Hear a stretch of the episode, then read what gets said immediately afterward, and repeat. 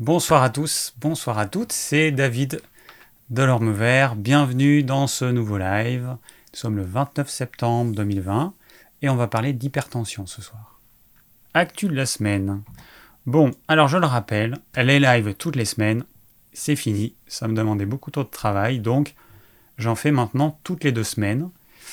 Euh, c'est beaucoup plus c'est beaucoup mieux pour moi. Très sincèrement, ça faisait trop un par semaine. J'ai fait ça quand même pendant plus d'un an. Et là, euh, si je veux faire d'autres choses dans ma vie, et puis pour la chaîne, il faut quand même que j'ai un petit peu de temps. Donc voilà, ce live il sera disponible en podcast euh, dès demain matin. Je réfléchis toujours pour savoir si j'aurai le temps demain matin, a priori oui. Dès demain matin, le plan du live de la semaine dernière n'a pas euh, de la semaine dernière. Du coup, je, vais, je vais y rester encore pendant un petit moment. Le plan du live d'il y a deux semaines, donc du 17, n'a pas été fait. Donc, ce serait pas mal. J'ai peut-être oublié de le rappeler à la fin du dernier live. Ce serait pas mal que quelqu'un s'y colle. Je rappelle que le plan, c'est quand même hyper important. Ça permet au live d'être référencé par YouTube, parce que tous les mots-clés qu'il y a dans le plan et que moi je vais mettre dans la description de la vidéo, eh ben, quand vous faites une recherche sur YouTube, vous allez euh, pouvoir trouver cette vidéo. Par exemple, ce soir, on va parler d'hypertension. Eh ben, il va y avoir euh, le mot hypertension répété un certain nombre de fois dans le plan. Et voilà, donc les plans, toutes les deux semaines, du coup, je demande à ce que quelqu'un participe à la réalisation du plan. Il y a un lien dans la description de la vidéo. C'est hyper simple, c'est juste un tableau à remplir. Euh, et puis, c'est presque tout. Pour poser vos questions, je vous rappelle qu'il y a un formulaire à remplir. Le lien, il est dans la description de cette vidéo, sous la vidéo. Et voilà, évitez de me poser les questions dans le chat parce que euh, je les vois pas ou moins. Allez, on passe tout de suite à mon repas du jour. Alors, mon repas du jour, comme d'habitude, une salade avec plein de choses. On a mis du tétragone, différentes variétés de chou kale. Euh, là, on mange des feuilles parce qu'il fait, fait froid et du coup, les tomates, on en a moins envie. Il y avait un petit peu une variété de piment vraiment doux, de, du basilic. Voilà, une bonne salade. On, a, on est trois, on a un immense saladier. Bonne salade de feuilles. Et puis ensuite, en légumes, j'ai fait revenir à la poêle euh, courgettes j'ai coupé en gros tronçons dans un peu de graisse de canard. J'ai fait mis dans une poêle à feu doux avec un couvercle. Et puis ensuite, il me restait des champignons de Paris frais évidemment que j'ai rajouté avec un petit peu de tamari, du poivre. Et on a mangé ça avec un macro. Euh, il y avait un des deux macros qui était vraiment pas top. D'ailleurs, j'ai pas mangé la moitié. Ça, ça arrive parfois. Vous achetez des fois un macro et ça arrive avec les sardines. Et en fait, c'est tout mou comme si euh, c'était en train de se décomposer. Sauf que ça sent pas mauvais, donc je sais pas pourquoi ça fait ça. En tout cas, je vais à mon poissonnier euh, samedi prochain, parce que c'est pas normal. Du coup, bah, ça ira pour les poules ce qui reste, parce que puis ça a une texture un peu bizarre, un peu. Normalement, le, le macro c'est un peu fibreux, et là c'est tout spongieux, c'est bizarre.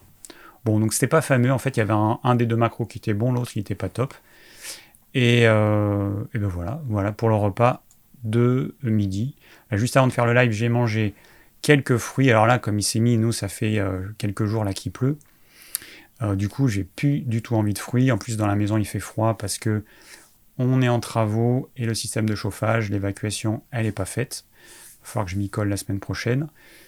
Euh, on a eu chaud tout le temps et du coup, bah, j'ai laissé traîner. Et résultat, dans la maison, il fait hyper froid. J'ai vraiment froid. Euh, donc plus de fruits. Quand il fait froid, naturellement, on a moins envie de manger de fruits. Aujourd'hui, on a eu un peu de soleil, alors on a mangé euh, le dernier melon qui reste au frigo. Et puis j'ai mangé des fruits parce que tout à l'heure, on a passé une partie de l'après-midi à tailler la haie, donc c'était assez tonique. Mais sinon, peu de fruits. Peu de fruits quand l'automne et puis l'hiver encore plus arrivent. Quand il fait froid, normalement, on a moins envie de manger de fruits, sauf certains tempéraments, les tempéraments qui ont toujours chaud, ou ceux qui font beaucoup de sport, qui eux peuvent en manger suivant leur tempérament plus ou moins. Alors, ça c'était le repas du jour. Ah ouais, j'ai eu un, petit un, petit comportement, un petit euh, commentaire d'Iséorcé Brion. Alors c'était un commentaire, un commentaire euh, je crois que c'était la vidéo sur les problèmes articulaires. et qui me dit euh, manger de la bidoche des céréales anciennes à, fort, à acide fort et pas les horribles fruits à acide faible. Bonjour les acides. Je rêve, l'accent porté sur les fruits acidifiants et la viande, les céréales, nos problèmes, n'importe quoi. Alors, je rappelle juste, donc j'ai bon, après euh, j'ai juste expliqué à cette personne, je ne sais plus si c'était un homme ou une femme, j'ai expliqué que les fruits se comportent comme des acides forts pour la plupart des gens. On n'a plus l'énergie qu'avaient nos ancêtres, euh, nos ancêtres proches, hein, je parle de nos grands-parents notamment. Euh, et, du coup, pour beaucoup de gens, les acides faibles se comportent comme des acides forts. Un acide fort, je rappelle, allez voir les vidéos, on, peut neutraliser, euh, on ne peut neutraliser cette acidité que en puisant dans les minéraux qui y notamment dans nos os, dans nos dents, dans nos cheveux. Et donc, les, acides forts, voilà, on peut les neutraliser que comme ça. Alors que les acides faibles, en théorie, on peut les brûler, en gros. Et c'est grâce à la respiration, à l'oxygène. Plus on a une activité physique, plus on va brûler facilement les acides faibles. Ça, c'est la théorie. Parce qu'il y a des gens qui ne sont pas capables de brûler les acides faibles et ils vont devoir puiser dans leurs réserves minérales pour les neutraliser. Donc, pour un certain nombre de personnes, les acides qu'il y a dans les fruits, dans le vinaigre, euh, dans tout ce qui est acide euh, qu'on peut boire ou manger, euh, eh ben ça se comporte comme des acides forts. Voilà. la viande, alors je rappelle juste, hein, les protéines, qu'elles soient animales ou végétales, sont acidifiantes.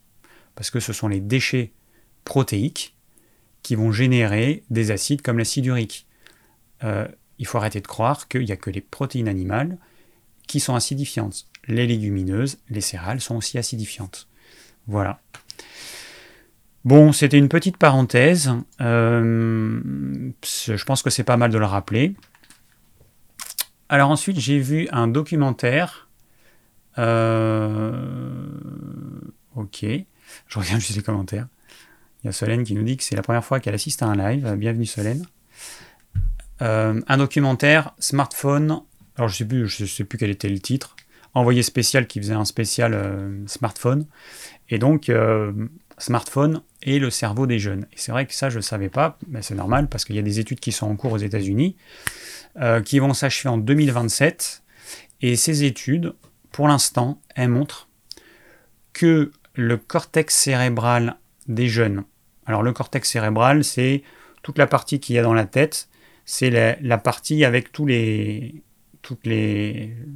Comment dire Quand vous voyez une photo d'un cerveau, en fait, c'est ce qu'on voit. Hein, le cortex, cortex cérébral avec tous ses lobes, lobes frontaux, lobes euh, temporaux, lobes pariétaux, lobes occipitaux. Euh, et ben le cortex chez les jeunes, il est anormalement trop mince. En fait, il est mince euh, comme certaines personnes âgées. Le cortex cérébral, il s'amincit en fait à mesure qu'on avance en âge, c'est normal, il s'amincit. Sauf que les jeunes, donc là dans l'étude, c'était des jeunes adolescents, 12 ans, 14 ans. Les jeunes adolescents, normalement, leur, cortex cérébral, il est au max, il est au maximum. Et c'est absolument pas normal qu'ils aient un cortex cérébral aussi mince. Et donc, pour l'instant, on ne sait pas encore, mais c'est possible que ce soit irréversible, parce que normalement, euh, bah, ce cortex, quand ils vont atteindre l'âge adulte, eh ben, il va commencer à diminuer naturellement. Mais si déjà ils partent avec un cortex cérébral anormalement mince, il y a un problème. Alors on voit ce que ça donne, hein, les enfants qui sont sur un smartphone, tous les écrans en général hein, d'ailleurs. C'est des enfants qui ont des troubles du comportement, ils sont pas du tout normaux, ils sont hyper actifs, ils s'énervent pour un oui ou pour un non. Enfin bon, moi je vois ma soeur avec, euh, avec ses gamins, pour retirer euh, les gamins euh, de leurs écrans, c'est toujours, c'est toujours la croix et la bannière. Donc euh, voilà, des enfants en fait qui deviennent ingérables, qui euh, ne sont plus capables de, s'intéresser à des choses simples, qui sont plus capables de s'ennuyer. Et, euh, et, là, dans le reportage, ce qui était marrant, c'est qu'il y avait une dame d'à peu près 50 ans, un jeune de qui doit avoir entre 12 et 14 ans. Eh bien, ils ont fait l'expérience. Alors, c'était pas dans le reportage là sur les États-Unis et puis l'étude dont je viens de parler, c'était un, autre truc. Euh, et donc, c'était ne plus avoir de portable pendant 15 jours, et puis ils étaient suivis avec une petite caméra, et ils donnaient leurs impressions. Donc le jeune, eh ben, il a pu faire plein de choses, il a pu bah, jouer avec son frère, son père, il a pu faire autre chose que d'être sur son écran, c'était très bien. Sauf que lui, il ne tardait qu'une chose, c'était de retrouver son smartphone. La femme de 50 ans, elle, elle a vécu une désaccoutumance comme avec une drogue. Elle a eu des symptômes un peu similaires. Et ça a été très dur pour elle, avec des, au niveau des émotions, des moments de déprime, des moments assez difficiles. Et à la fin de l'expérience, la femme de 50 ans, qui a connu autre chose dans sa vie que le smartphone, elle a pu continuer à limiter son utilisation ou à arriver à, gérer son utilisation. Par contre, l'adolescent, dès que ça a été fini, il a repris son smartphone et il est reparti de plus belle. Et, ça montre que euh, bah, c'est peut-être irréversible en fait. Il y avait une maman aussi qui disait euh, que c'était quand même bien pratique tous ces écrans parce que, bah, parce que pendant que le gamin était devant un écran, eh ben, il pouvait faire autre chose. Ouais, bah ouais, c'est bien. Mais en fait, euh, il faut juste vous rappeler que être parent, c'est pas pondre un gamin et puis ensuite laisser les écrans éduquer votre enfant. Voilà. Bon, c'est éduquer un enfant, c'est vraiment difficile. Euh, il faut pas laisser ça à un écran. Hein. Ça paraît évident, mais bon, faut peut-être le rappeler. Alors ensuite, euh, on va parler du Covid. J'ai pas envie de dire la Covid, j'ai toujours dit le Covid.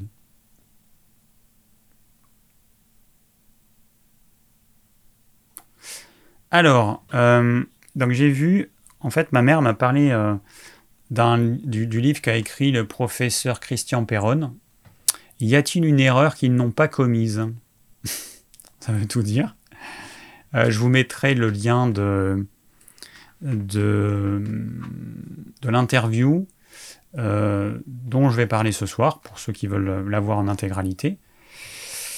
Alors j'ai appris des choses très sympas. Euh, j'ai appris qu'un test, il coûte 75 euros à la Sécu.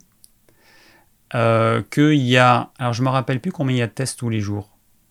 Je ne sais plus si c'est 1 million par jour ou 1 million par semaine. Bon, bref, c'est pas très important. Supposons que ce soit 1 million de tests par jour.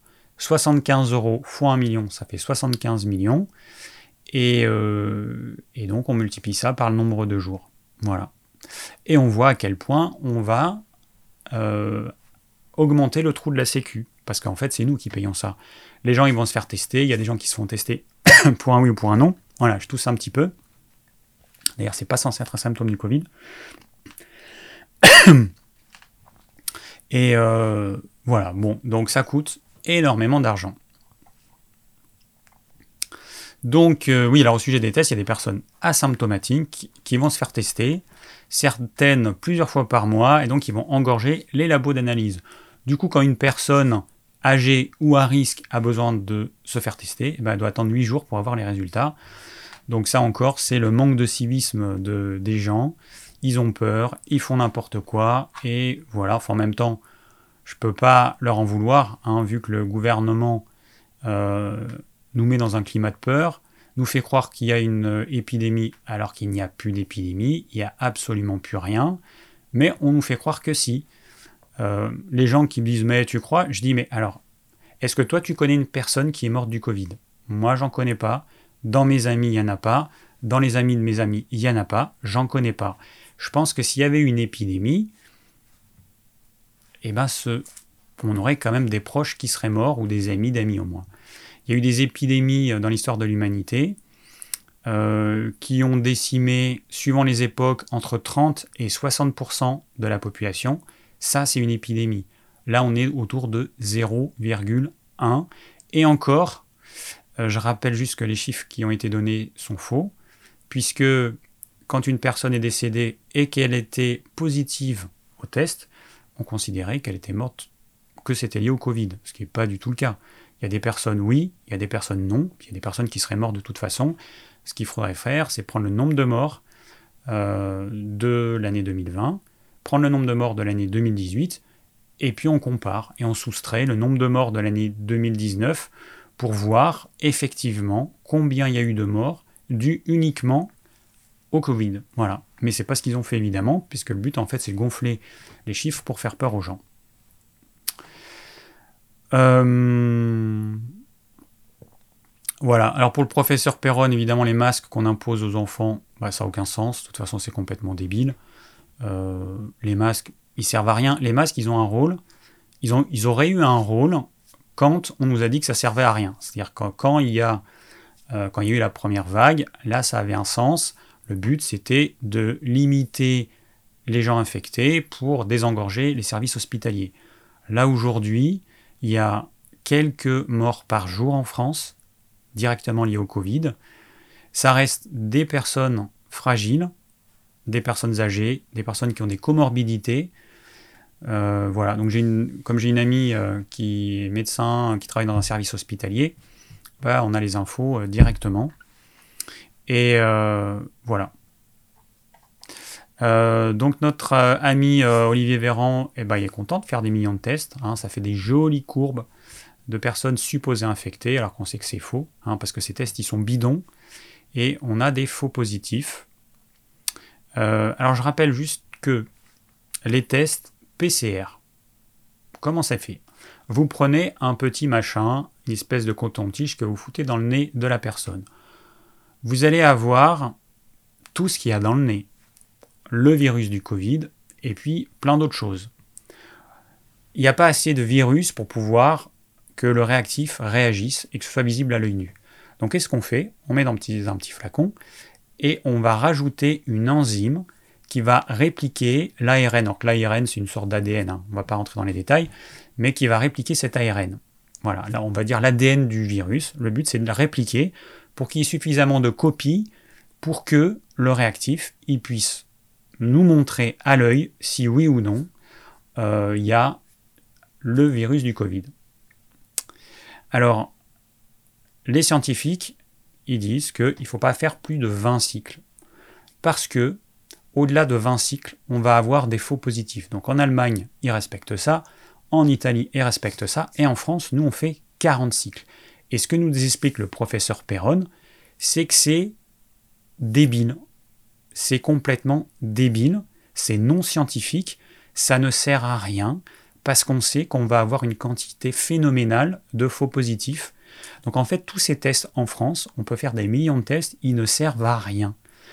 Et j'en veux pour preuve les gens qui se font tester un jour, positifs, ils se font tester quelques jours plus tard, négatifs, ça sert à quoi? Donc il y a 150 euros qui ont été dépensés pour qu'au final la personne ne sache même pas si elle est porteuse du virus. Ensuite, on sait qu'il y a 98% des gens qui vont être porteurs du virus qui seront asymptomatiques, qui n'auront rien. Ça sert à quoi de faire ces tests en masse? Ben, À faire gonfler des chiffres. Uniquement, ça sert à rien d'autre. Donc il faut comprendre que les tests qu'on fait, en France ne sont pas les mêmes que ceux qu'on fait en Allemagne ou dans d'autres pays. Nous, nos tests, ils sont faux, ils servent à rien, à part faire croire aux gens qu'il y a une pandémie, ce qui est faux, ça sert à rien d'autre. Puis là, les mesures qui nous sortent, là, mais c'est, c'est du débile, enfin, c'est incroyable. Euh, ah oui, j'avais mis comment se fait-il qu'un médecin ministre puisse dire autant de conneries? Voilà, donc le médecin, il sait quand même hein, l'histoire qu'il ne faut pas dépasser 20 cycles euh, de réplication euh, de l'ARN du virus. Il le sait très bien. Bon, il le fait parce qu'on lui a dit Coco, il faut que tu gonfles les chiffres. Hein, on en a besoin parce que quand il faut que les gens aient peur parce que du coup, quand on va sortir un médicament ou un vaccin, eh ben les gens ils vont nous supplier de leur donner le médicament et le vaccin, quoi qu'il en coûte. Voilà, bon, on imagine bien que c'est ce style de, de raison qui, euh, motive, euh, qui motive tout ça. quand, Trump a été élu, on s'est foutu de la gueule des Américains en se disant qu'ils étaient vraiment cons d'avoir élu un, un triso pareil. Mais, euh, je pense que les pays du monde entier, ils vont se foutre de nous parce que la façon de gérer cette crise, elle est complètement débile. Bon, à part Macron qui euh, est sur sa planète, euh, je ne sais pas à quoi il shoot, mais il est sur sa planète où il croit qu'il a tout bien fait comme il fallait. Euh, bon, évidemment, on sait bien que ce n'est pas le cas. Hein. à part générer des suicides chez les personnes qui ont perdu leur travail, les auto-entrepreneurs qui ont, qui ont coulé leur boîte, les gérants de société qui ont leur boîte qui a coulé, euh, les personnes qui sont faites licenciées, les personnes qui n'ont pas de travail, voilà, toute la précarité qui a été créée à cause des décisions prises par notre cher gouvernement. Voilà, c'est tout, c'est tout ce qui a été fait. Voilà. Ouais. Macron, il devrait écrire un livre. Hein. Le titre, ça pourrait être Comment flinguer l'économie d'un pays en moins d'un an. Je pense qu'il est bien parti. Personnellement, je pense qu'il est bien parti. Euh, ensuite, ensuite, ensuite. Alors, qu'est-ce que. Oui, alors après, j'ai lu. Euh, il y a un magazine qui s'appelle Pratique de santé. Et je suis abonné à la newsletter et je reçois bah, du coup des infos. Donc là, des infos que je trouvais intéressantes. Hein, le type de signe qui indique que vous n'avez pas, euh, que, que vous n'avez sans doute pas le Covid. Voilà. Alors certains symptômes du coronavirus sont connus, sont facilement identifiés. Il y a la perte d'odorat, perte de cheveux, je ne savais pas, faiblesse musculaire, je ne savais pas qu'il y avait ça. On en apprend tous les jours, mais c'est logique, hein, vu ce que je vous avais expliqué. Euh, en fait, le coronavirus, il va prendre la place euh, du fer dans l'hémoglobine. Le fer va être éjecté dans le sang. Le fer, quand il est à l'état libre dans le sang, il devient pro-oxydant. Donc il va abîmer certains organes. Et, du coup, euh, l'oxygène ne pourra plus être fixé dans l'hémoglobine. C'est pour ça qu'on a des symptômes d'avoir l'impression de manquer d'oxygène. Euh, et, donc ce fer qui est pro-oxydant, après, peut entraîner des problèmes, euh, des problèmes de peau, des problèmes divers et variés dans le corps, dont la faiblesse musculaire.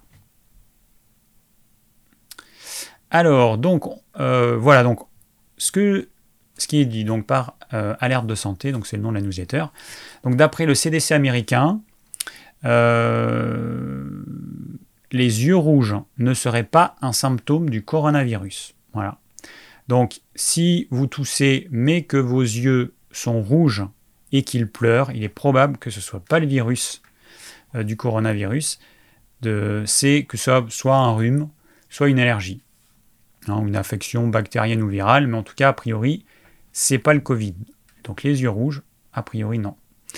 Euh, et d'après toujours le CDC, euh, si vous éternuez, c'est que vous n'avez probablement pas le coronavirus ce serait plutôt un rhume ou la grippe.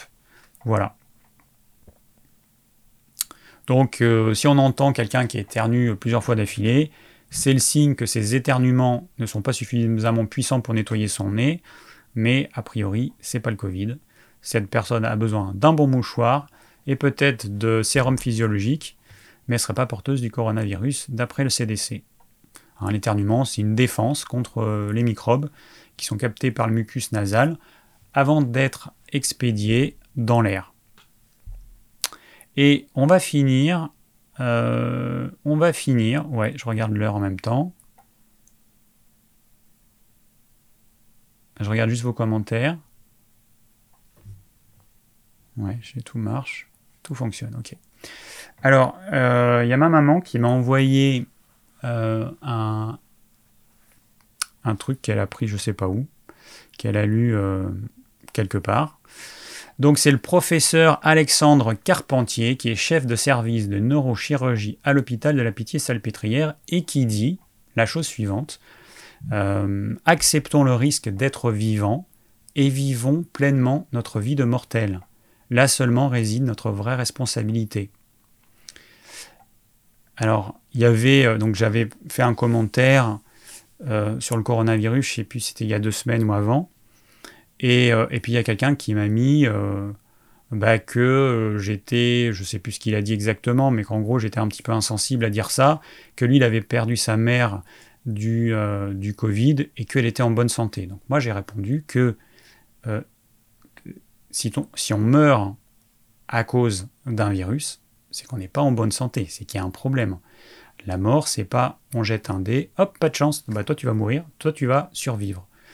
Donc voilà, moi c'est ma conception des choses. Si vous, vous pensez que la mort vient au hasard, comme ça, elle prend les gens, bonne santé, pas bonne santé, on s'en fiche. Non, moi c'est pas du tout ma vision des choses. Quelqu'un qui meurt d'une infection, elle n'est pas en bonne santé. On peut croire que des gens sont en bonne santé, non. Euh, et donc, voilà, hein, il ne faut pas oublier qu'on est mortel. Alors, est-ce bien raisonnable de euh, cette Covid de la laisser asphyxier notre pays? Est-ce bien censé de la laisser nous étrangler? Si le confinement des premières semaines a été salutaire pour organiser la prise en charge hospitalière de nos malades, je m'insurge quand cette rentrée scolaire, parce que trois enfants sont révélés positifs au Covid-19, des écoles entières fermes, à, peine ouvertes, renvoyant pléthore de parents et d'enfants dans leur charentaise. Je m'insurge que ce virus serve d'alibi béni à tous nos désengagements. Ceux-là sont bien assassins. Peut-on revenir à la raison et mettre fin à cette médecine sanitaire préventive de groupe qui paralyse la France? On égrène nos morts dans des litanies Covid à faire pâlir notre quatrième âge, mais pourrait-on mettre en balance toutes les victimes collatérales ô combien nombreuses? Les suicides, les dépressions, pauvreté, exclusion, surendettés, licenciés, déscolarisés, parents non Covid, euh, patients non Covid et faillis. Un enfant qui décroche, un auto-entrepreneur qui se suicide, un chef d'entreprise qui licencie faute de commande, ne mérite-t-il pas qu'on euh, se libère de nos excès de précaution? Empêcher un virus de circuler est une illusion. Plus de 60% de la population sera atteinte, quel que soit le niveau de coercition des règles sanitaires. Ce sera ainsi, et ce sera la faute à personne, c'est la vie d'un virus. Chaque année, des gens meurent de la grippe, bien que vaccinés. Euh, d'ailleurs, le chiffre, c'est 50% des personnes euh, qui meurent de la grippe sont vaccinées. La maîtrise d'un virus n'est donc que partielle. Elle le sera tout autant que le prochain antidote Covid. Et rappelons aussi que 80% des personnes emportées par la grippe saisonnière et le Covid-19 ont plus de 75 ans. À quel âge la mort a-t-elle le, droit de voler son butin sans qu'on l'impute à un autre? Rappelons donc le... Non, reprenons donc le cours de nos vies, acceptons de prendre le risque raisonnable d'être contaminés comme nous l'avons toujours fait. A-t-on jamais arrêté le pays pour un pic épidémique de grippe? Le protéger, quoi qu'il en coûte, aura un effet boomerang trop, considérable pour que nous poursuivions ainsi plus longtemps. Testons, isolons, mais ne fermons pas. Voilà, bon, un petit paragraphe, je vais pas lire. Et puis fini. Alors, acceptons le risque d'être vivant et vivons pleinement notre vie de mortel. Là seulement réside notre vraie responsabilité. Voilà, moi je pense qu'il a tout dit. Je suis tout à fait d'accord euh, avec ça. Alors, il y a plein de médecins qui vont dans ce sens. Hein. Euh, à part euh, nos dirigeants, voilà, les médecins, bah, c'est des médecins, ils font leur boulot et bah, la plupart, ils sont intelligents. Nos dirigeants, voilà, ils sont vraiment, vraiment stupides, à mon avis. Mais bon, ça n'engage que moi. Mais comme vous savez, je dis ce que je pense. Alors, on va passer tout de suite au thème de ce soir, qui est, eh ben, qui est hypertension artérielle. Alors, je vais vous parler un petit peu de l'hypertension pour vous expliquer ce que c'est. Hein. Avant chaque live à thème, je donne mon avis, puis j'explique, parce que c'est bien gentil de répondre aux questions, mais il y a des personnes qui, euh, bah, assistent à ce live, qui ne sont pas forcément concernées par le thème de ce soir, et puis qui ont envie quand même de comprendre les choses. Donc c'est pour ça que je passe un petit peu de temps avant pour expliquer les choses, pour vous donner ma vision, et ça permettra euh, également de répondre à des questions qui m'ont été posées que je n'ai pas encore lues. Alors, je vous ai préparé tout ça comme il se doit. Donc, on considère qu'on est hypertendu quand la pression artérielle est supérieure à 14,9. Alors je rappelle juste que quand on mesure la pression, le cœur en fait c'est une pompe. Il se contracte, il se relâche. Quand il se contracte, c'est là que la pression est la plus forte. Donc c'est le chiffre le plus élevé. Hein, euh, c'est ce qu'on appelle la systole. Et quand le cœur bah, se relâche, eh ben, c'est le chiffre le plus bas. Euh, et donc c'est ce qu'on appelle la diastole. Voilà. Donc, au-dessus de 14,9, de façon constante, c'est devenu la norme. Et euh, je crois que la norme, elle a été baissée. De toute façon, elle a été baissée ces 20 dernières années, de façon à faire en sorte qu'il y ait le maximum de gens qui soient considérés comme hypertendus. Et comme ça, on peut leur prescrire plein de médicaments. Aujourd'hui, il y a 20 millions de personnes en France qui, souffrent d'hypertension. En gros, un Français sur toi, sur trois. Voilà. C'est pas mal pour les labos. Alors, qu'est-ce qui se passe? Donc, notre sang, il circule plus ou moins librement dans les artères. Une paroi lisse euh, n'apportera pas ou peu de résistance au passage du sang, alors qu'une paroi plus rugueuse va apporter une résistance. C'est logique. Et puis, bah, le sang, il peut être plus ou moins fluide, plus ou moins visqueux. Donc évidemment, un sang plus visqueux, eh ben, il va circuler moins bien. Et du coup, ça va obliger le cœur à forcer plus pour faire circuler le sang. Donc le cœur, il va devoir compenser. Chez une personne qui a un sang trop visqueux, il va devoir compenser ça en forçant. Euh, un volume de sang. Alors vous imaginez un circuit de tuyaux. Voilà, au lieu d'imaginer les artères, vous imaginez un circuit de tuyaux. Vous prenez un tuyau, hein, vous le refermez comme ça, un petit tuyau, et puis on met une certaine quantité de liquide. Si on veut rajouter un peu plus de liquide dans le tuyau, la pression va augmenter. Et puis si on en rajoute trop, le tuyau il va éclater. Donc quand il y a un volume trop important de sang de façon constante, la pression elle est trop élevée. Le corps, pour lutter contre ça, il a plusieurs, il a plusieurs choses. Les artères, ce sont des tuyaux qui peuvent se contracter ou se dilater. Donc s'il y a un volume de sang plus important qui arrive dans le corps, parce qu'on a bu beaucoup par exemple, eh bien, un volume de liquide, on va dire, qui, qui, arrive dans le corps, eh bien, le corps, il a la possibilité de dilater les artères pour que la tension artérielle reste stable. Donc, on a des muscles qui permettent de dilater et contracter. Mais les artères, avec les années, ou avec une hygiène de vie, une alimentation inadaptée, eh ben, vont devenir de moins en moins souples. Elles vont se durcir, elles vont se rigidifier. Et du coup, les muscles ne vont plus être capables de jouer leur rôle parce que, y a une... Ben, parce que le tube il est beaucoup trop euh, rigide. Voilà. Il est plus aussi souple qu'il devrait l'être. Hein, donc le volume de sang il varie. Euh, il varie notamment quand on transpire. Si on a une activité physique et qu'on transpire, on va perdre du liquide le volume de sang il va diminuer. Donc du coup, si on va avoir une tension artérielle constante pour alimenter tous nos organes, dont notre cerveau, parce que je rappelle que quand on se tient debout, eh ben, l'apesanteur fait que le sang il a tendance à aller en bas, et que s'il n'y avait pas une pression sanguine suffisamment importante, notre cerveau ne serait pas alimenté, sachant que ça reste quand même l'organe prioritaire. Donc pour que le sang il aille partout jusqu'en haut, il faut qu'il y ait une certaine tension. Donc si le volume euh, du sang diminue et que l'ouverture, le diamètre de nos artères ne diminue pas, la pression artérielle va chuter et le cerveau sera plus alimenté correctement au sang et on va s'évanouir. En position allongée, du coup, le sang pourra à nouveau alimenter notre cerveau. C'est pour ça aussi qu'on s'évanouit. Donc, pas assez de liquide, hop, nos artères se contractent pour faire en sorte que la pression artérielle reste stable. Et puis, après notre activité physique, on va boire un litre d'eau. Il y a euh, une quantité importante de liquide qui va passer dans le sang, un gros volume de sang. Et là, le corps, eh ben, il va dilater les artères pour faire baisser la pression. Voilà, pour pas faire éclater les vaisseaux. Alors, euh, ensuite, il y a un autre mécanisme. Les reins, ils jouent un rôle important là-dedans.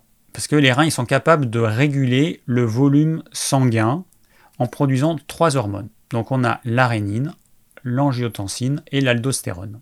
Voilà. Et euh, entre parenthèses, les médicaments qui sont donnés aux hypertendus, vont agir sur ces hormones. Soit ils vont agir à la place de ces hormones, soit ils vont euh, euh, augmenter ou diminuer leur action suivant ce qu'on veut faire. En plus de ça, il faut savoir qu'en période de stress, on produit une hormone qui s'appelle le cortisol, qui est l'hormone qui nous permet de nous mettre en mouvement, aussi bien au niveau physique, donc l'énergie pour faire des choses, et au niveau psychique, la motivation, l'envie de faire les choses. Et donc, ce cortisol, quand on est stressé, ben, il va être produit en quantité excessive de façon prolongée, ce qui n'est pas du tout normal. Normalement, on vit un stress, et puis ensuite, il n'y a plus de stress. Mais il se trouve que dans notre belle société occidentale, on vit des stress tout le temps, euh, sans pause, et donc on produit certaines hormones constamment, sans aucun répit. On épuise évidemment les glandes, donc le cortisol est produit par la corticosurrénale, et voilà, c'est comme ça que les gens vont jusqu'au burn-out, l'épuisement, euh, l'épuisement, ce qu'on appelle l'épuisement surrénalien, et qu'on crée des épuisés euh, chroniques en veux-tu en voilà. Alors, euh, il faut savoir donc que ce cortisol, cette hormone de l'activité, eh bien, va perturber la fonction de régulation des reins. Voilà, et le problème, il est là. Donc en état de stress, euh, nos artères se contractent, le, cœur, bah, il a tendance à battre plus vite, plus fortement, hein, puisque le but, en fait, c'est d'apporter plus de sang, puisqu'on est censé lutter contre ce stress, on est censé fuir, on est censé euh, combattre, hein, c'est un petit peu les trucs primaires, mais euh, l'idée c'est ça. Notre corps, il nous amène plus d'énergie, plus de sang, le cœur bat plus vite pour qu'on puisse agir. Sauf que c'est pas fait, le mécanisme il n'est pas fait pour que ça dure tout le temps. Euh, donc tout ça, ça va augmenter évidemment la pression artérielle. Le stress, eh ben, il va également générer une inflammation qui va endommager les parois. Alors le corps, il a une solution, il va réparer ses parois, et euh, c'est le rôle de ce qu'on appelle la plaque d'athérome ou les plaques d'athérome. Voilà, c'est des espèces de pansements que le corps va mettre sur l'intérieur de la paroi des artères qui s'abîme. Et cette plaque d'athérome, eh ben, on imagine un tube, hein, vous imaginez un, tuyau avec comme du calcaire qui se forme. Alors ça peut être des plaques qui vont se mettre euh, uniquement comme ça sur le bord, et puis petit à petit, qui vont boucher la lumière de l'artère. Euh, alors soit ça peut boucher complètement, après il peut y avoir des agrégats de plaques d'athérome qui s'échappent euh, et puis qui peuvent générer une embolie. ou alors, eh ben, il y a la plaque d'athérome qui se forme partout, qui va rigidifier la paroi des artères, les artères, et du coup les muscles ne seront plus capables de contracter et dilater. Et puis, comme la lumière artérielle, eh ben, elle est plus petite, c'est-à-dire que l'ouverture est plus petite puisqu'il y a une plaque, il y a une espèce de colle qui se forme à l'intérieur, et eh bien du coup, mécaniquement, ça va faire augmenter la tension artérielle. Voilà. Euh, alors, ce qui est pernicieux avec euh, l'hypertension, c'est qu'on peut en souffrir pendant des années et puis pas s'en rendre compte parce qu'on n'a pas de symptômes majeurs. On n'a pas de douleur, on n'a pas de symptômes majeurs. on peut avoir des petits symptômes, des acouphènes, on peut avoir euh, euh, la vue qui se brouille, euh, on peut avoir... on peut ressentir des choses bizarres hein, qui sont inhabituelles, mais la plupart des gens ne font pas attention, ils sont un peu déconnectés de leur corps, et donc il y a des signaux d'alerte, mais les gens ne les écoutent pas. C'est un petit peu dommage. Euh, on peut avoir aussi des moments de faiblesse, des étourdissements, enfin bon voilà. Alors petit rappel, les risques liés à l'hypertension artérielle, ils sont pas anodins. Hein. C'est la mort, c'est pas anodin. Euh, la mort qui peut venir euh, sous forme d'accident vasculaire cérébral, un AVC, d'un infarctus du, myocarde, d'une insuffisance cardiaque, parce que vous doutez bien que quand le sang est visqueux, euh, et que le cœur il est obligé de pomper plus vite, plus fortement pour faire circuler le sang, au bout d'un moment donné, le cœur on l'épuise. Donc l'insuffisance cardiaque, c'est ça. Et puis une insuffisance rénale, avec à terme euh, une dialyse ou la mort si euh, c'est pas possible. Et voilà, donc ça reste quand même des symptômes majeurs. C'est vraiment, c'est vraiment pas anodin du tout. Donc c'est pour ça que euh, bah, l'hypertension artérielle, c'est vraiment pas à prendre à la légère parce que les conséquences sont graves. Alors on sent rien, mais on oublie que le, le retour de bâton, bah, il, sera, il sera costaud. Alors, ah voilà, et il y a, on nous dit, oui, les maux de tête aussi, oui c'est vrai. Bah oui, j'ai oublié de dire ça alors que c'est évident. Les maux de tête, ça reste, euh, ça reste un symptôme de base de, de l'hypertension. Alors, ensuite, on va voir qu'est-ce qu'on peut faire. Voilà, qu'est-ce qu'on peut faire pour, euh, bah, pour agir euh, façon naturelle sur cette hypertension artérielle. Alors, il y a plein de choses qui peuvent être faites, c'est ça qui est bien. Bon, déjà, les personnes qui sont hypertendues ont souvent un déséquilibre sodium-potassium. Donc il y a un équilibre entre le sodium et le potassium, qui sont euh, euh, deux, minéraux qui sont vitaux et, donc qu'on apporte à travers notre alimentation. Quelqu'un qui va avoir une alimentation trop riche en sodium, aura tendance à avoir une tension plus élevée parce que ce sodium, eh ben, il va faire en sorte qu'on va retenir plus d'eau dans le sang. On aura un volume plus important dans le sang si on a trop de sodium dans notre alimentation. On mange trop de sel, trop de trucs qui contiennent du sel, la charcuterie, euh, les trucs à apéro, les plats préparés, etc. Donc trop de sodium, c'est un problème quand on est hypertendu. Alors que les personnes qui sont en épuisement chronique, comme j'avais dit euh, il y a quelques semaines, les épuisés chroniques ont souvent un excès de potassium et une insuffisance de sodium. Et les épuisés chroniques, eh ben, ils vont devoir avaler du sel en quantité importante, alors que les hypertendus, au contraire, il faut qu'ils fassent attention, qu'ils limitent leur consommation de sel et qu'ils augmentent leur consommation d'aliments riches en potassium. Et c'est quoi? Eh ben, c'est les légumes et les fruits. Voilà. Alors dans les fruits, il n'y a pas que la banane, hein. on parle de la banane riche en potassium. Arrêtez euh, d'épuiser euh, les ressources mondiales, s'il vous plaît, euh, et de faire venir vos aliments de je sais pas où. Il n'y a pas que la banane. Hein. Tous les fruits qu'on a en France, tous les légumes qu'on a en France, contiennent plus ou moins de potassium et largement en quantité suffisante par rapport à nos besoins, même si on est un hypertendu et qu'on en a besoin d'un peu plus. Enfin, un besoin d'un peu plus, non. C'est juste que quand on regarde ce que mange la majeure partie des hypertendus, ben, on comprend pourquoi hein, euh, euh, ils ont atteint un déséquilibre sodium-potassium. Il y a aussi un truc qui a évité, hein, le café. Le café qui va euh, augmenter la tension artérielle. Alors il y a Claudie qui me dit comment expliques-tu euh, que chez le médecin ma tension monte, mais chez moi que j'en ai pas? Je suis hypochondriaque. Euh, bah oui, en fait, c'est le syndrome, comment on appelle ça? Ça a un nom. Le syndrome de je sais plus quoi. Euh, les médecins, ils le savent. Bah oui, quand on va chez le médecin, on est un peu stressé, il nous fait des examens, on a un petit peu peur. On produit certaines hormones comme le cortisol, ça va augmenter notre pulsation cardiaque, ça va augmenter le, travail du cœur et donc la, tension artérielle va mécaniquement augmenter. Donc c'est tout à fait normal.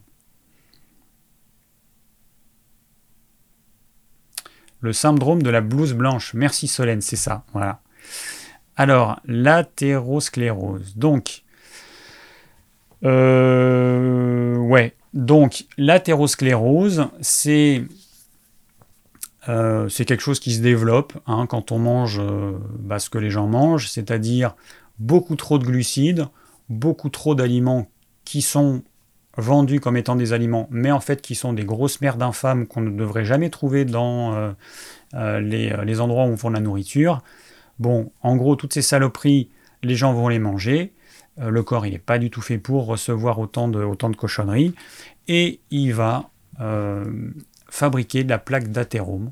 Alors les gens, ils ont tendance à manger du mauvais gras qu'on trouve dans les produits industriels, ils ont tendance à manger trop de glucides, trop d'aliments à indice glycémique élevé, des protéines animales de qualité, pas assez de fruits, pas assez de légumes, voilà.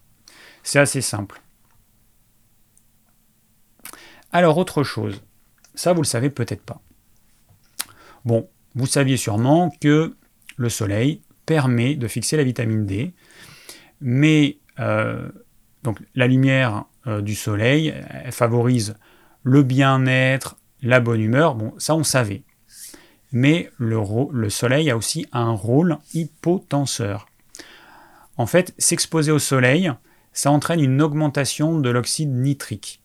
Alors l'oxyde nitrique, c'est le vasodilatateur le plus puissant du corps en fait, voilà, tout simplement et il provoque euh, la relaxation des muscles lisses de la paroi des artères. Euh, alors ensuite, euh, alors je vais pas, parce que bon, des fois je prends des notes, mais je répète, je ne vais pas le redire. Voilà, donc comme je vous ai expliqué, si les vaisseaux se dé... enfin si les muscles se détendent, les artères vont se dilater, et donc la pression sanguine va baisser. Alors donc les chercheurs, ils ont montré que lorsque la peau est exposée aux rayons du soleil, la libération d'oxyde euh, nitrique dans les vaisseaux sanguins est accrue. Alors je rappelle, bon après vous savez peut-être pas, mais la peau contient à sa surface euh, du, de l'oxyde nitrique qu'on appelle aussi le monoxyde d'azote. Et donc au contact des UVA, eh ben, euh, l'oxyde nitrique s'active et entre dans la circulation sanguine. Voilà, ce, gaz qui est naturellement présent dans l'organisme joue un rôle de neurotransmetteur et il cause une dilatation des vaisseaux sanguins et donc il réduit la tension artérielle. Voilà. Donc, s'exposer au soleil de façon régulière et intelligente, eh ben, ça a aussi des avantages à ce niveau-là. Alors les chercheurs, ils ont montré qu'il n'y avait aucun rapport entre euh, la, la migration de l'oxyde nitrique dans le sang et la production de vitamine D. Ce sont deux phénomènes qui sont complètement indépendants. Donc s'exposer au soleil, voilà, c'est euh, quelque chose qui est... Euh, bah, on ne devrait pas dire aux gens, exposez-vous au soleil. Il y a des gens en plein été qui sont blancs comme des cachets d'aspirine c'est pas normal. C'est pas normal. On doit s'exposer, on doit être dehors, euh, se balader. Bon, bah moi, j'ai un jardin, donc je, fais un peu de trucs dans le jardin, mais on devrait être dehors un minimum. Puis marcher dans la nature, c'est quand même trop bien. Alors, autre chose qui est qui marche hein, pour lutter contre l'hypertension, c'est le jeûne. Alors, pour ceux que ça intéresse, vous allez voir la chaîne de Eric Gandon, G-A-N-D-O-N.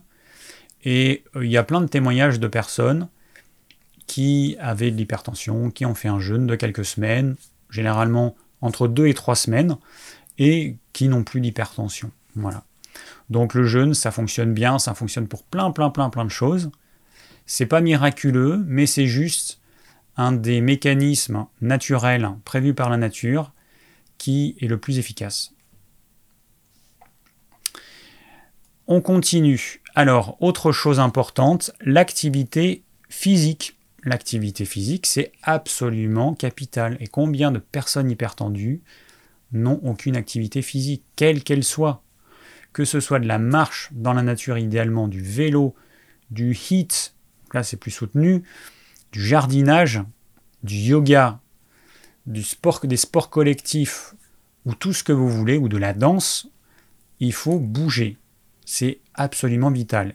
Il y a tellement de, manières ludiques de bouger, c'est pour ça que je parle de la danse, pour que euh, vous vous rendiez compte que, euh, quel que soit votre âge, allez danser une valse. Ceux qui connaissent pas la valse, allez, danser une heure, bah, même pas une heure, quand on n'est pas habitué, déjà danser 10 minutes la valse, vous allez voir un petit peu ce que ça donne au niveau des jambes, des mollets. Donc la danse, c'est génial, et, et c'est une activité physique, une vraie activité physique. Euh, ensuite, que peut-on faire? Eh bien, euh, alors l'alimentation. L'alimentation, c'est absolument capital. Hein. Euh, moi, ce que je vous conseille, c'est toujours la même chose. Une protéine animale brute. Alors maintenant, je dis brute pour que quand même les gens comprennent que la charcuterie, je ne conseille pas.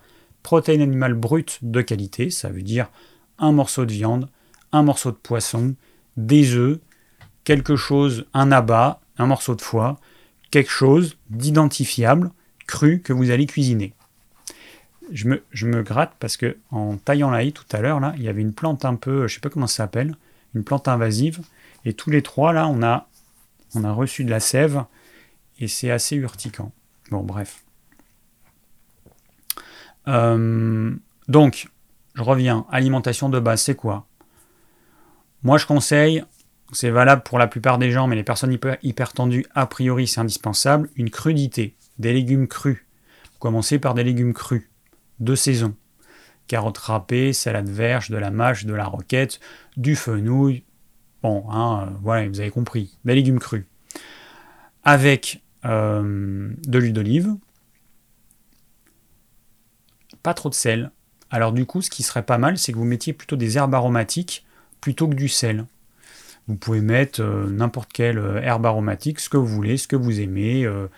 Euh, Euh, vous pouvez mettre des plantes, euh, vous pouvez mettre de la ciboulette, vous pouvez mettre toutes les herbes aromatiques, du thym, du basilic, du persil, ce que vous voulez. Ensuite, protéines animales de qualité, brutes, des légumes cuits, du bon gras, l'huile d'olive ou le beurre. Je rappelle que le beurre, hein, c'est pas l'ennemi public numéro un. Ça reste un excellent, euh, un excellent gras, beurre bio. Et, et puis voilà, vous avez votre repas. Les personnes hyper tendues devraient faire extrêmement attention aux féculents. Et il faut qu'elles arrivent à les diminuer au maximum. La plupart des personnes hypertendues en mangent trop. Déjà que les gens, dans leur globalité, en mangent trop. Mais attention, les féculents, euh, il va falloir les limiter, voire les supprimer, parce que beaucoup de gens n'en ont pas besoin. Voilà, à vous de voir. Parmi les aliments qui sont sympas, alors vous avez l'ail qui est potenseur, hein, toute la famille des choux, brocolis, euh, bon la mâche évidemment, les épinards, tout ça, la roquette, excellent, les oignons, puis bon évidemment toutes les herbes aromatiques, hein, comme j'ai dit. Donc, comme j'ai dit tout à l'heure aussi, les végétaux contiennent beaucoup de potassium, et donc ils vont permettre d'équilibrer la balance sodium-potassium. Hein, généralement, c'est trop de sodium et pas assez de potassium pour les hypertendus. Les végétaux contiennent également des polyphénols, et ces polyphénols, ils participent à diminuer l'inflammation, notamment celle des vaisseaux. Hein. Et donc ça va éviter que les vaisseaux s'enflamment, qu'il y ait des espèces de blessures qui se créent sur la paroi des artères, et que le corps a y colmater ça avec la plaque d'athérome. Donc c'est important de faire baisser l'inflammation. Euh, alors, autre info aussi, donc on a l'ail, l'oignon, notamment l'ail, l'oignon, la betterave favorise la dilatation des artères et ont une action sur la, sur, sur la rénine et l'angiotensine, donc deux des hormones qui sont produites par les reins. Et donc ça, ce sera bénéfique euh, chez les hypertendus. Alors, chose capitale aussi dans l'alimentation, on peut parler d'alimentation sans, sans, parler d'oméga 3. Donc les oméga 3, c'est incontournable chez un hypertendu. Déjà chez tout le monde c'est incontournable parce que c'est un nutriment, un acide gras essentiel, un nutriment aussi essentiel que la vitamine C, que certaines vitamines B, c'est aussi essentiel. Donc il faut en consommer régulièrement tous les jours. Donc moi vous savez ce que je conseille, les petits poissons gras, les sardines, les anchois, les harengs, les maquereaux, ça c'est l'idéal. Après, il y a des personnes qui ne peuvent pas avoir du poisson, qui n'aiment pas le poisson. Bon, je comprends, ça peut être contraignant. Donc là, pour moi, la supplémentation, elle est incontournable. Bon, pour ceux qui me suivent, vous savez que j'ai euh, un site de vente de compléments alimentaires. C'est ce qui me permet notamment de euh, vous proposer ces lives euh, bah, gratuitement. Et ce site, hop, c'est digiform.fr. Donc on a un oméga 3, le top. Si, encore une fois, j'avais fait une vidéo sur les oméga 3, euh, je crois que c'était en fin 2019. Je proposais un oméga 3.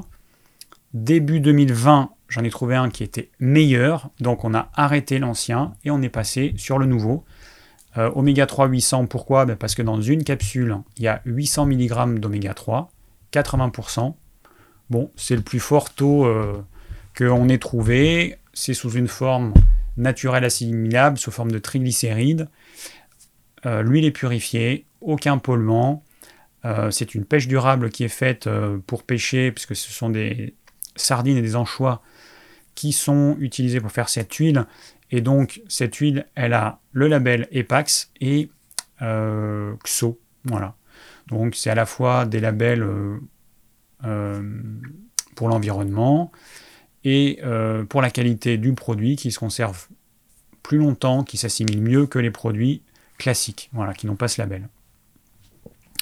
Petit rappel, alors si vous voulez en savoir plus, vous allez voir la vidéo sur les oméga 3, je ne vais pas rappeler euh, tout un tas de choses, mais les oméga 3, ils permettent notamment de diminuer l'inflammation, et donc ils vont, euh, ils vont augmenter la dilatation des artères, et puis ils ont aussi une action bénéfique sur donc les hormones produites par les reins, rénine et angiotensine. Donc voilà, et ils vont aussi fluidifier le sang. Voilà, ça j'ai oublié de le dire. Bon, voilà, donc euh, les oméga 3, voilà ce que je pouvais en dire. Hop, ça je l'enlève. Alors, autre chose qui peut être faite, euh, eh ben, c'est de respirer. C'est capital de respirer. On a besoin de respirer. En plus, avec nos masques, non mais c'est n'importe quoi. On perd 20% d'oxygène. Déjà que en temps normal, moi j'avais fait un test avec un petit truc qui mesure le niveau d'oxygène du sang. Et je me mettais à mon bureau, je travaillais comme ça tranquillou. Et quand le niveau euh, baissait trop, et eh ben le petit euh, machin, il faisait bip, il, bip. Ah non, c'est un truc que je mettais à l'oreille. Oui, c'est un truc que je mettais à l'oreille, comme ça je pouvais travailler. Mais après, on trouve des trucs pas chers euh, qu'on met au niveau du doigt. Et, donc, il me bipait pour me dire bon, bah, que mon taux d'oxygène baissait dans le sang. Donc, déjà, je me suis rendu compte, j'en avais pas conscience, que déjà, en étant assis, on n'avait pas assez d'oxygène. Alors, avec les masques, mais vous imaginez, mais c'est n'importe quoi.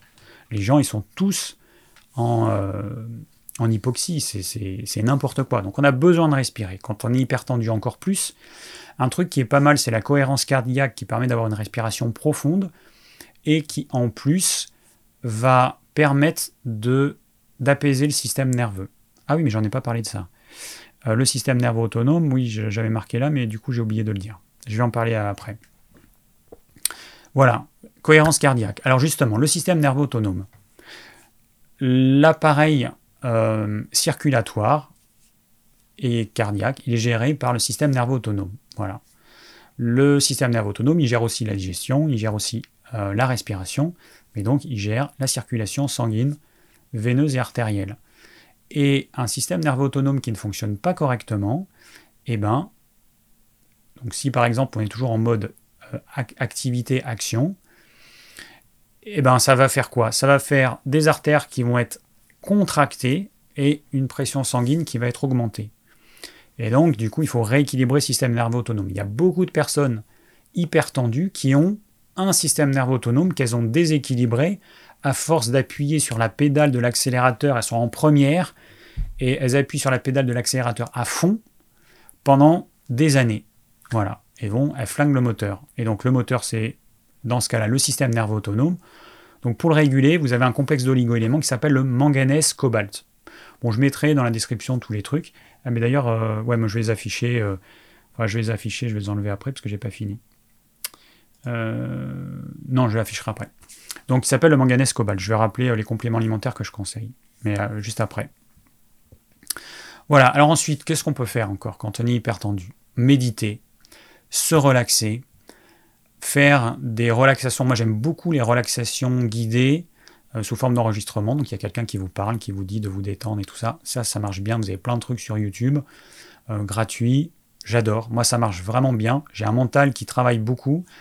Et quand je mets de la musique, euh, j'arrive pas à apaiser mon mental.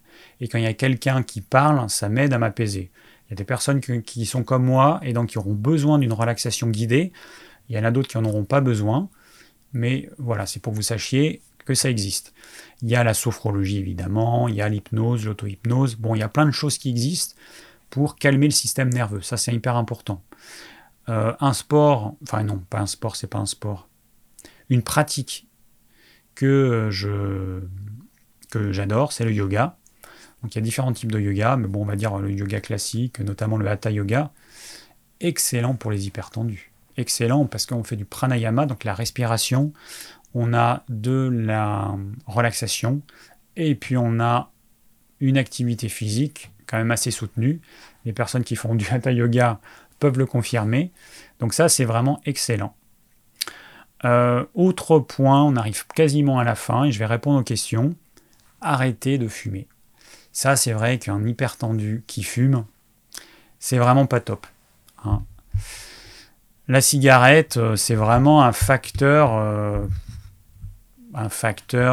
très négatif quand on est hyper tendu. Donc, essayez d'arrêter de fumer si c'est possible, si vous en avez la motivation, si vous êtes aidé, mais c'est vrai que c'est super important. Ouais, les salutations au soleil ou au yoga. Moi, j'en fais pas 12. Hein. Après, ça dépend, il y a plein de variantes de salutations au soleil. Il y en a qui sont simples, et puis il y en a qui sont euh, beaucoup, beaucoup plus complexes. Euh, alors, pour finir, on va parler des compléments alimentaires que je conseille. Alors, je vais. Non, c'est dans ce sens-là qu'il faut que je me décale. Hop, comme ça vous me voyez. Alors, les compléments alimentaires que je conseille, eh bien, l'oméga 3, je viens d'en parler, ça c'est incontournable. Euh, 3 capsules par jour. Donc nous, c'est des capsules d'un gramme. Avant, c'était la moitié, un demi-gramme. Là, c'est un gramme. Donc on en prend 3 par jour.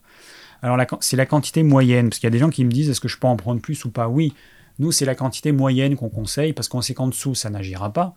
Donc 3, pas moins. Et ensuite, eh ben, il y en a qui peuvent prendre 4, 5 ou voire 6 capsules et puis ensuite qui vont redescendre. Mais ça dépend de votre niveau de stress, ça dépend de plein de choses. Mais on peut en prendre un petit peu plus sans problème. Après, autre chose, euh, donc le manganèse cobalt, j'en ai parlé. Ça, euh, pour rééquilibrer le système nerveux autonome, c'est vraiment, vraiment efficace. Vous pouvez aussi, on a un complexe qui s'appelle le complexe, alors je, parle dans l'ordre hein, par rapport à ce qui s'affiche, qui s'appelle le complexe sommeil-détente, avec deux plantes qui agissent en synergie pour apaiser le système nerveux. Donc ça aussi, c'est une très bonne chose. Euh, le coenzyme Q10, il apparaît où? Il apparaît là. Le coenzyme Q10, euh, c'est aussi quelque chose qui peut être intéressant chez les personnes hypertendues. Le magnésium, euh, donc nous on a un magnésium fort qui est du bisglycinate de magnésium. Je vous conseille plutôt celui-ci. On me demande lequel tu conseilles entre le magnésium marin et le magnésium fort. Prenez le magnésium fort, il est vraiment vraiment beaucoup plus efficace. Euh, magnésium, assez incontournable aussi. Et euh, après, on a d'autres choses. On a, alors, vous n'allez pas tout prendre en même temps, on est d'accord. Hein. Il y a une base, c'est l'oméga 3.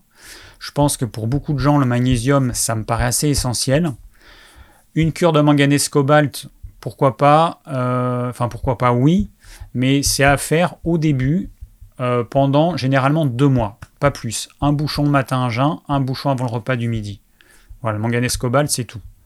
Par contre, il y a des choses que vous devrez prendre sur le long terme. Les oméga 3, ça c'est certain.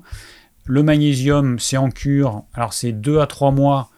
Euh, et après, je conseille de diminuer les quantités, continuer un petit peu, plutôt que d'arrêter brusquement.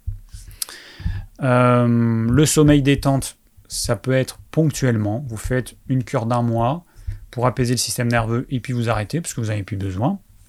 Et puis après, vous avez euh, un produit comme l'OPC de pain maritime, qui est un extrait d'écorce de pain maritime, et qui... Euh, alors, il y a des études qui ont été faites sur une marque qui s'appelle le Pycnogénol, et qui ont montré que ça avait des effets bénéfiques en cas d'hypertension. Donc l'extrait d'écorce de pain maritime, c'est, ça fait partie des...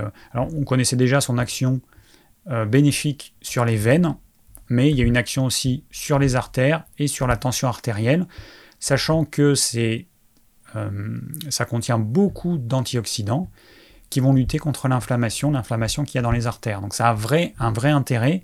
Pour que ce soit efficace, il faut pas moins de 2 gélules par jour. C'est dosé à 50 mg d'extrait d'écorce de pain maritime. Et les études... Mince, désolé pour le bing sur le micro. Les études qui ont été faites ont montré, enfin ont été faites avec 100 mg. Donc faut pas moins. Voilà, donc ça fait 2 gélules par jour. Et puis pour finir, on a euh, du ginkgo biloba, donc le ginkgo fort. Quand il y a le mot fort, ça veut dire que c'est un extrait sec qui est utilisé et en version, en, quantité importante. Hein. on ne met pas 10 euh, mg dans, une gélule en moyenne, on peut mettre 300 mg de principe, enfin de, plantes. Donc nous, on va mettre 300 mg, enfin si on peut, de euh, d'extrait. et, et, donc, il y a le mot fort, c'est voilà, qu'on en met une grande quantité. Il y a par le passé, il y avait un labo euh, qui appelait un produit euh, fort, je crois que c'est Maitake fort, sauf qu'il mettait, je crois, 30 mg d'extrait de maïtake, puis le reste c'était juste de la poudre de maïtake. Donc c'était vraiment du foutage de gueule. Bon, voilà, donc là je vous ai listé tous les compléments alimentaires qui peuvent être pris.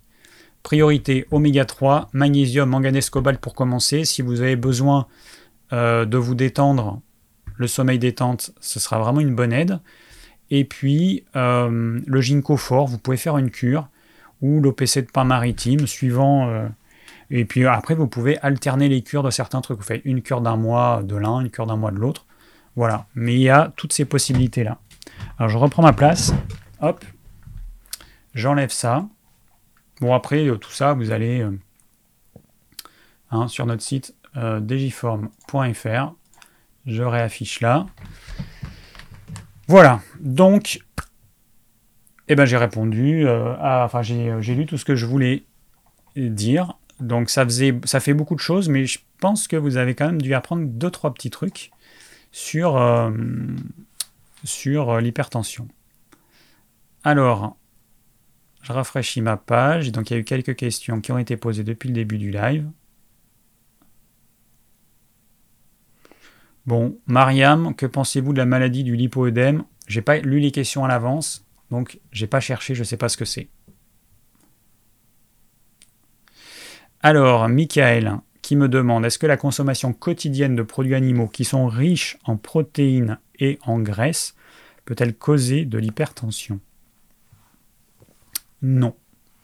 Le problème en fait des produits animaux, outre la qualité qui est souvent catastrophique, c'est euh, que c'est rarement mangé avec une petite salade ou des légumes vapeur chez les hypertendus. Hein, c'est plus souvent des pâtes, du riz, du pain, des lentilles, c'est des féculents. Et c'est ça qui pose problème.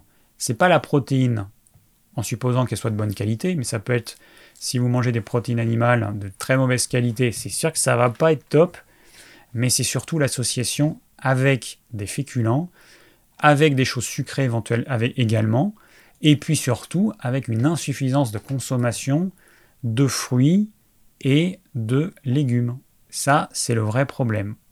Donc non, le gras euh, n'entraîne aucun problème dès lors que vous mangez du bon gras, de la bonne huile d'olive, du beurre bio, mais vous oubliez, ou le gras qui est naturellement dans les produits animaux ne pose pas de problème, le gras qui est dans les œufs ne pose pas de problème, par contre, le gras des produits industriels qui est fait je ne sais comment, parce que quand vous voyez les noms des trucs invertis, des, gras, des acides gras trans, c'est des trucs, mais on ne sait même pas comment ils font pour les fabriquer.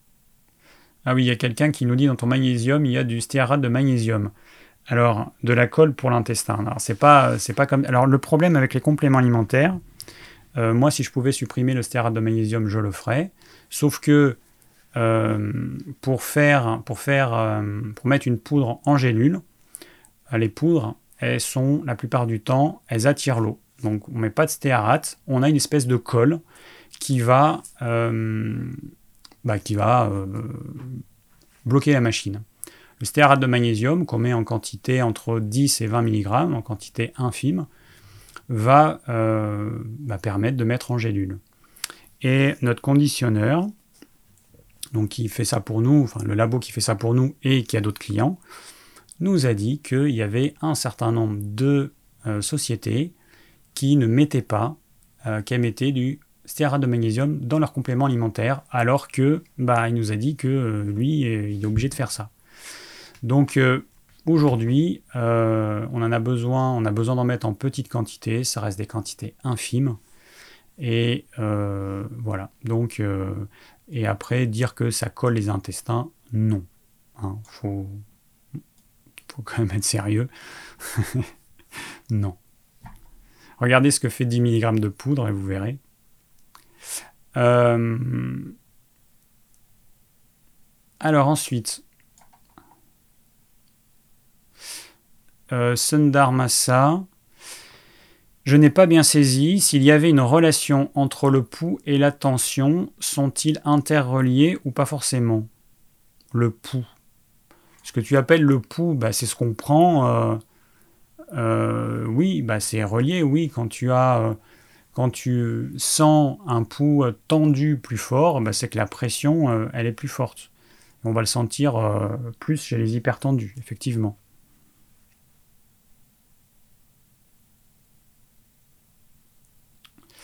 Alors, j'ai Asaba, qui est une femme, qui me demande L'hypertension est-elle héréditaire? Quel sport pour la réguler? Jeûne intermittent et traitement contre l'hypertension artérielle. Ah oui, est-ce que ça fait bon ménage? Bon. Alors, l'hypertension est-elle héréditaire? Bah, Comme tout, hein, tout est héréditaire. Euh, on a tous des maladies qu'on va exprimer ou pas, qui nous sont transmises par, nos parents. Donc génétiquement, on a ça dans nos gènes. Il y a des personnes qui vont plus faire des cancers, d'autres des problèmes cardiovasculaires. Voilà, donc c'est, on peut dire que tout est génétique. Sauf qu'après, il y a les génétiques qui s'en mêlent et on s'est rendu compte que on a une façon différente d'exprimer ou pas certains gènes en fonction de notre mode de vie, de notre alimentation, de notre activité physique, de notre sommeil, de notre façon de gérer nos émotions, etc.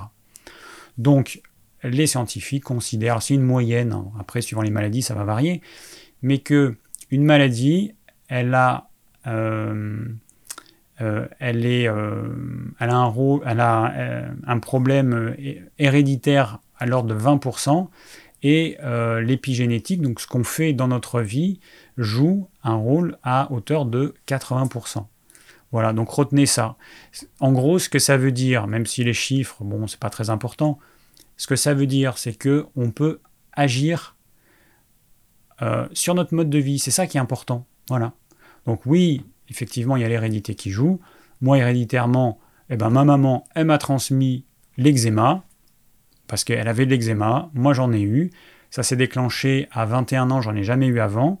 Bon, maintenant, j'ai réussi à le maîtriser. Mais oui, c'est génétique, oui, effectivement. De la même façon que nos parents nous transmettent la couleur de nos yeux, de nos cheveux, etc.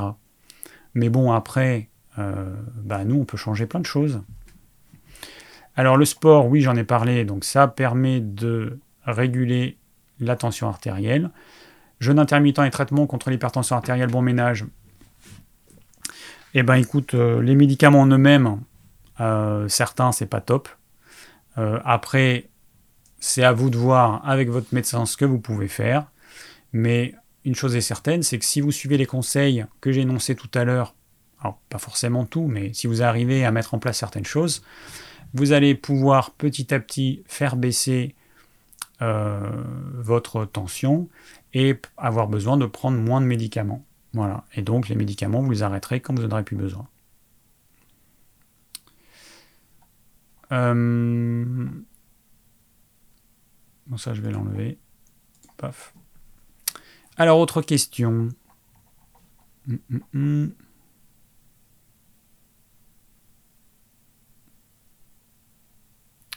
Bon, question. Alors, je suis pas euh, Madame Irma. Hein.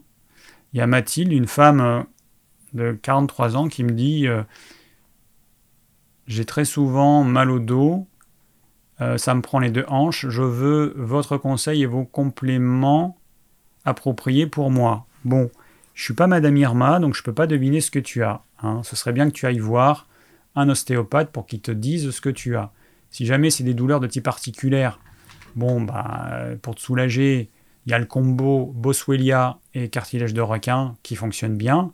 Mais moi, je t'invite quand même à aller voir un ostéo pour qu'il voit si euh, il n'y a pas quelque chose euh, à remettre en place. Parce que bon, euh, prendre des compléments alimentaires, c'est bien. Mais le but, c'est quand même de... S'il y a une cause à ce mal de dos, eh ben, c'est de faire disparaître cette cause. Donc si c'est quelque chose qu'un ostéopathe peut remettre en place, il faut que tu ailles voir un ostéopathe. Voilà. Alors j'ai Alix, une femme, qui me demande, qui me dit Que pensez-vous du jeûne intermittent sec depuis 7 mois, quotidien, 23h30 plus 43h30 une fois par semaine pour une senior, 75 ans, traitement hormonal plus oméga 3, suivi médical annuel, gynécologie, médecine générale, aucune pathologie pour le moment.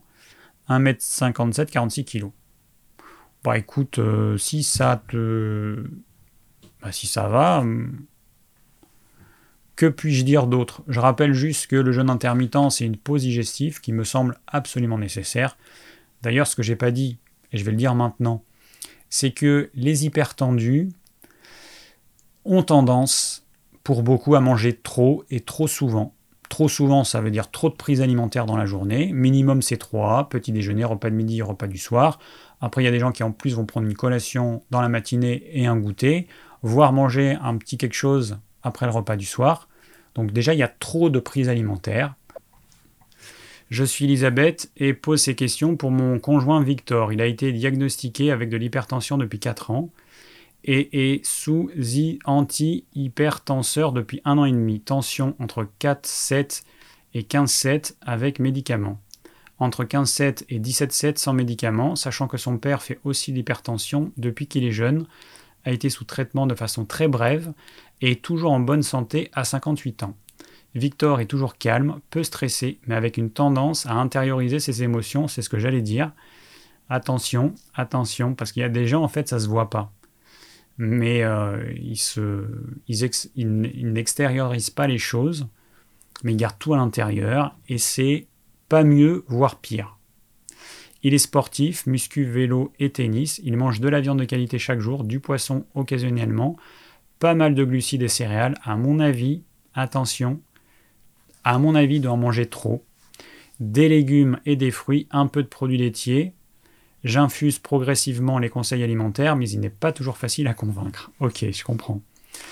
Quelles euh, pourraient être selon toi les sources de son hypertension? Que recommandes-tu comme habitude alimentaire dans son cas? Au passage, merci beaucoup pour tes conseils et analyses très pertinentes. Alors, moi je pense que le problème principal de Victor, c'est sa gestion du stress et de ses émotions. Je pense que c'est le truc principal. Il a une activité physique, l'alimentation, il faudrait juste qu'il arrive à manger moins de glucides à mon avis.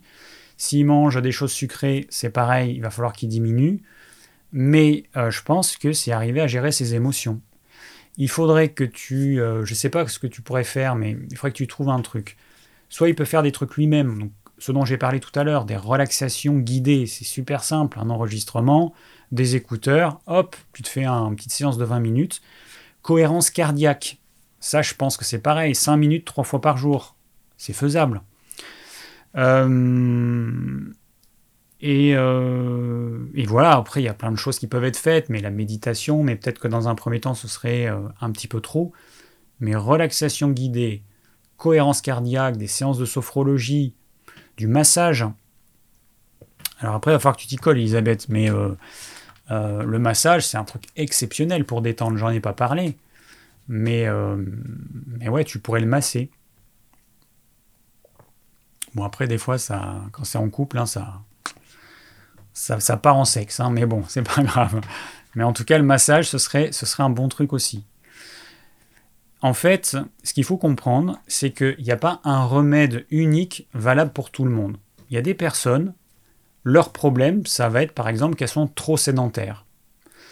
Et puis du coup, eh ben, le stress qu'elles vivent tous les jours, ça va les bouffer. Et ces personnes, si jamais elles ont une activité physique régulière, cette activité physique, ça va faire du bien à plein de niveaux et ça va abaisser leur niveau de stress, elles vont évacuer plein de choses dans le sport. Là, dans ce cas-là, ben, on a quelqu'un qui fait déjà pas mal de, pas mal de sport, mais je pense que vraiment ce qui pose problème, c'est ça en fait. Chez lui, c'est vraiment la gestion du stress et des émotions, de ses angoisses, de son anxiété, de toutes les choses qu'il garde en lui, qui le bouffent, mais vraiment littéralement. Donc il va falloir vraiment qu'il travaille là-dessus. Et euh, bah du coup, ça va être du boulot pour toi, Elisabeth, à lui, euh, à lui insuffler euh, ça. Je sais pas comment, mais il va falloir que tu y arrives, je pense. Ça va être important. Voilà, il y a, bah, y a Pied de Biche qui nous dit que la cohérence cardiaque, ça marche super bien pour lui ou elle, que tu as l'impression de planer complet à la fin. Ok, super. Alors, euh, j'ai Anaïs, 34 ans. Quelles peuvent être les raisons d'hypotension? Comment peut-on agir dessus? Bah, L'hypotension, ça peut être lié à plein de choses. Bon, c'est pas trop dans le thème de ce soir, mais euh, tu peux avoir un déséquilibre sodium-potassium, pas assez de sel, trop de potassium, trop de fruits, trop de légumes. Euh, tu peux avoir une, un épuisement surrénalien. Tu peux avoir un déséquilibre du système nerveux autonome. Euh, bon, voilà, je te donne quelques pistes. Hein. Au lieu de zapper euh, ta, ta question, je la zappe pas et je réponds, mais je te donne quand même quelques pistes. Alors la première question, Dominique, donc là c'est sur l'arthrose, les douleurs articulaires. Et euh, bah, effectivement, c'est un peu tard la question parce que c'était il y a deux semaines. Bon, je lirai ça plus tard. et je verrai si j'ai le temps de te répondre par mail. Euh, bon, je regarde s'il y a encore d'autres questions. Si j'en ai pas zappé. Alors. Euh, ok, non, c'est bon. Alors je regarde juste euh, les commentaires parce que du coup là ce soir j'ai pas trop regardé les commentaires.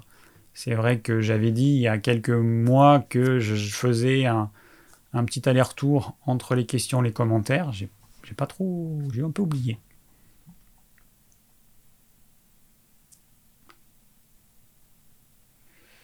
Euh, alors je regarde rapidement.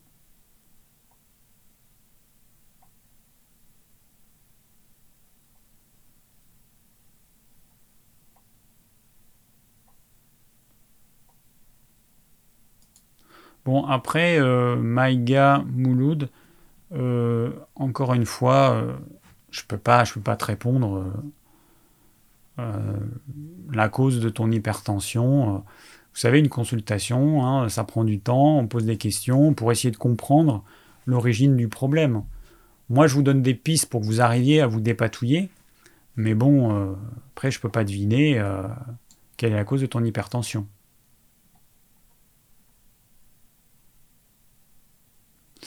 Ah oui, il y a Sylvie qui nous dit que c'est le lévothyrox qui a déclenché l'hypertension.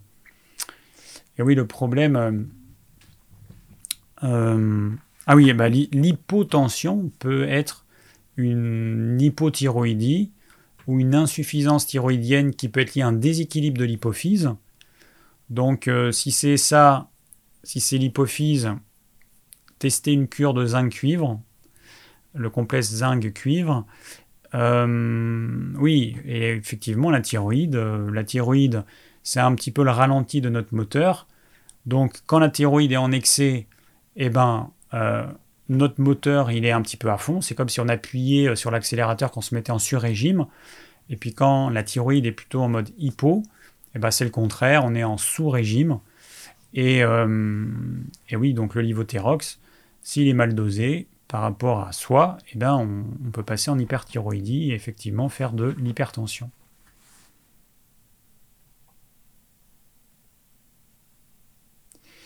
Ophélie qui nous dit j'ai des, violents maux de tête lors du sport et j'ai été diagnostiqué euh, avec une crise d'hypertension il y a peu. Je ne prends pas de médicaments.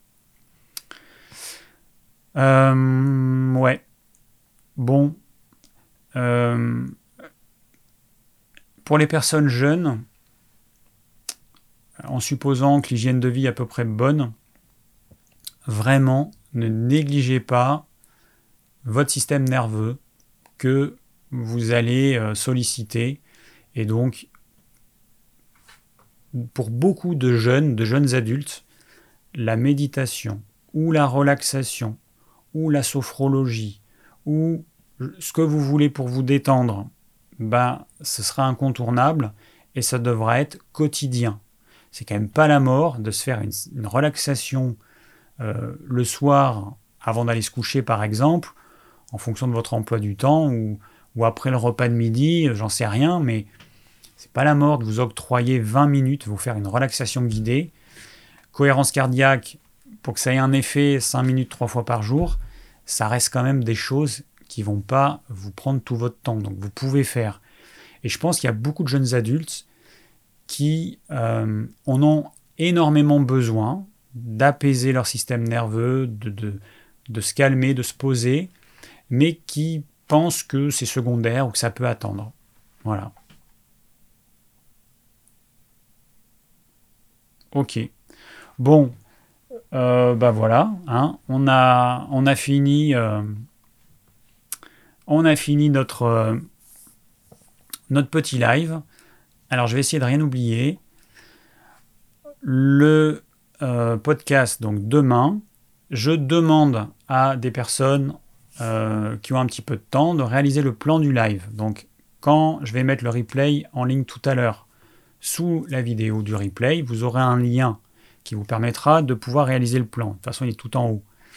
Donc, euh, bah, c'est bien, c'est important de faire le plan. Hein, euh, voilà. Donc, j'espère que quelqu'un va faire le plan du live de ce soir et de celui d'il y a deux semaines qui n'a pas été fait.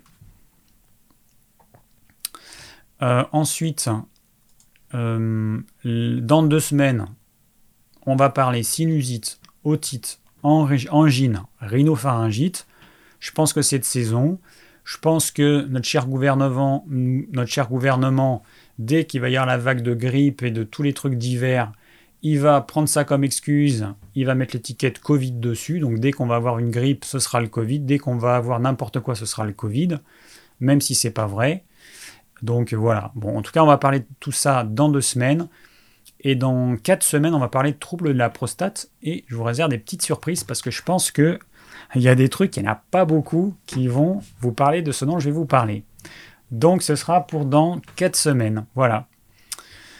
Ben, pour ce soir, euh, c'est tout. C'était pas mal. J'étais content de, de revenir. Deux semaines, c'est bien. Voilà, ça me fait une petite pause, mais c'est bien.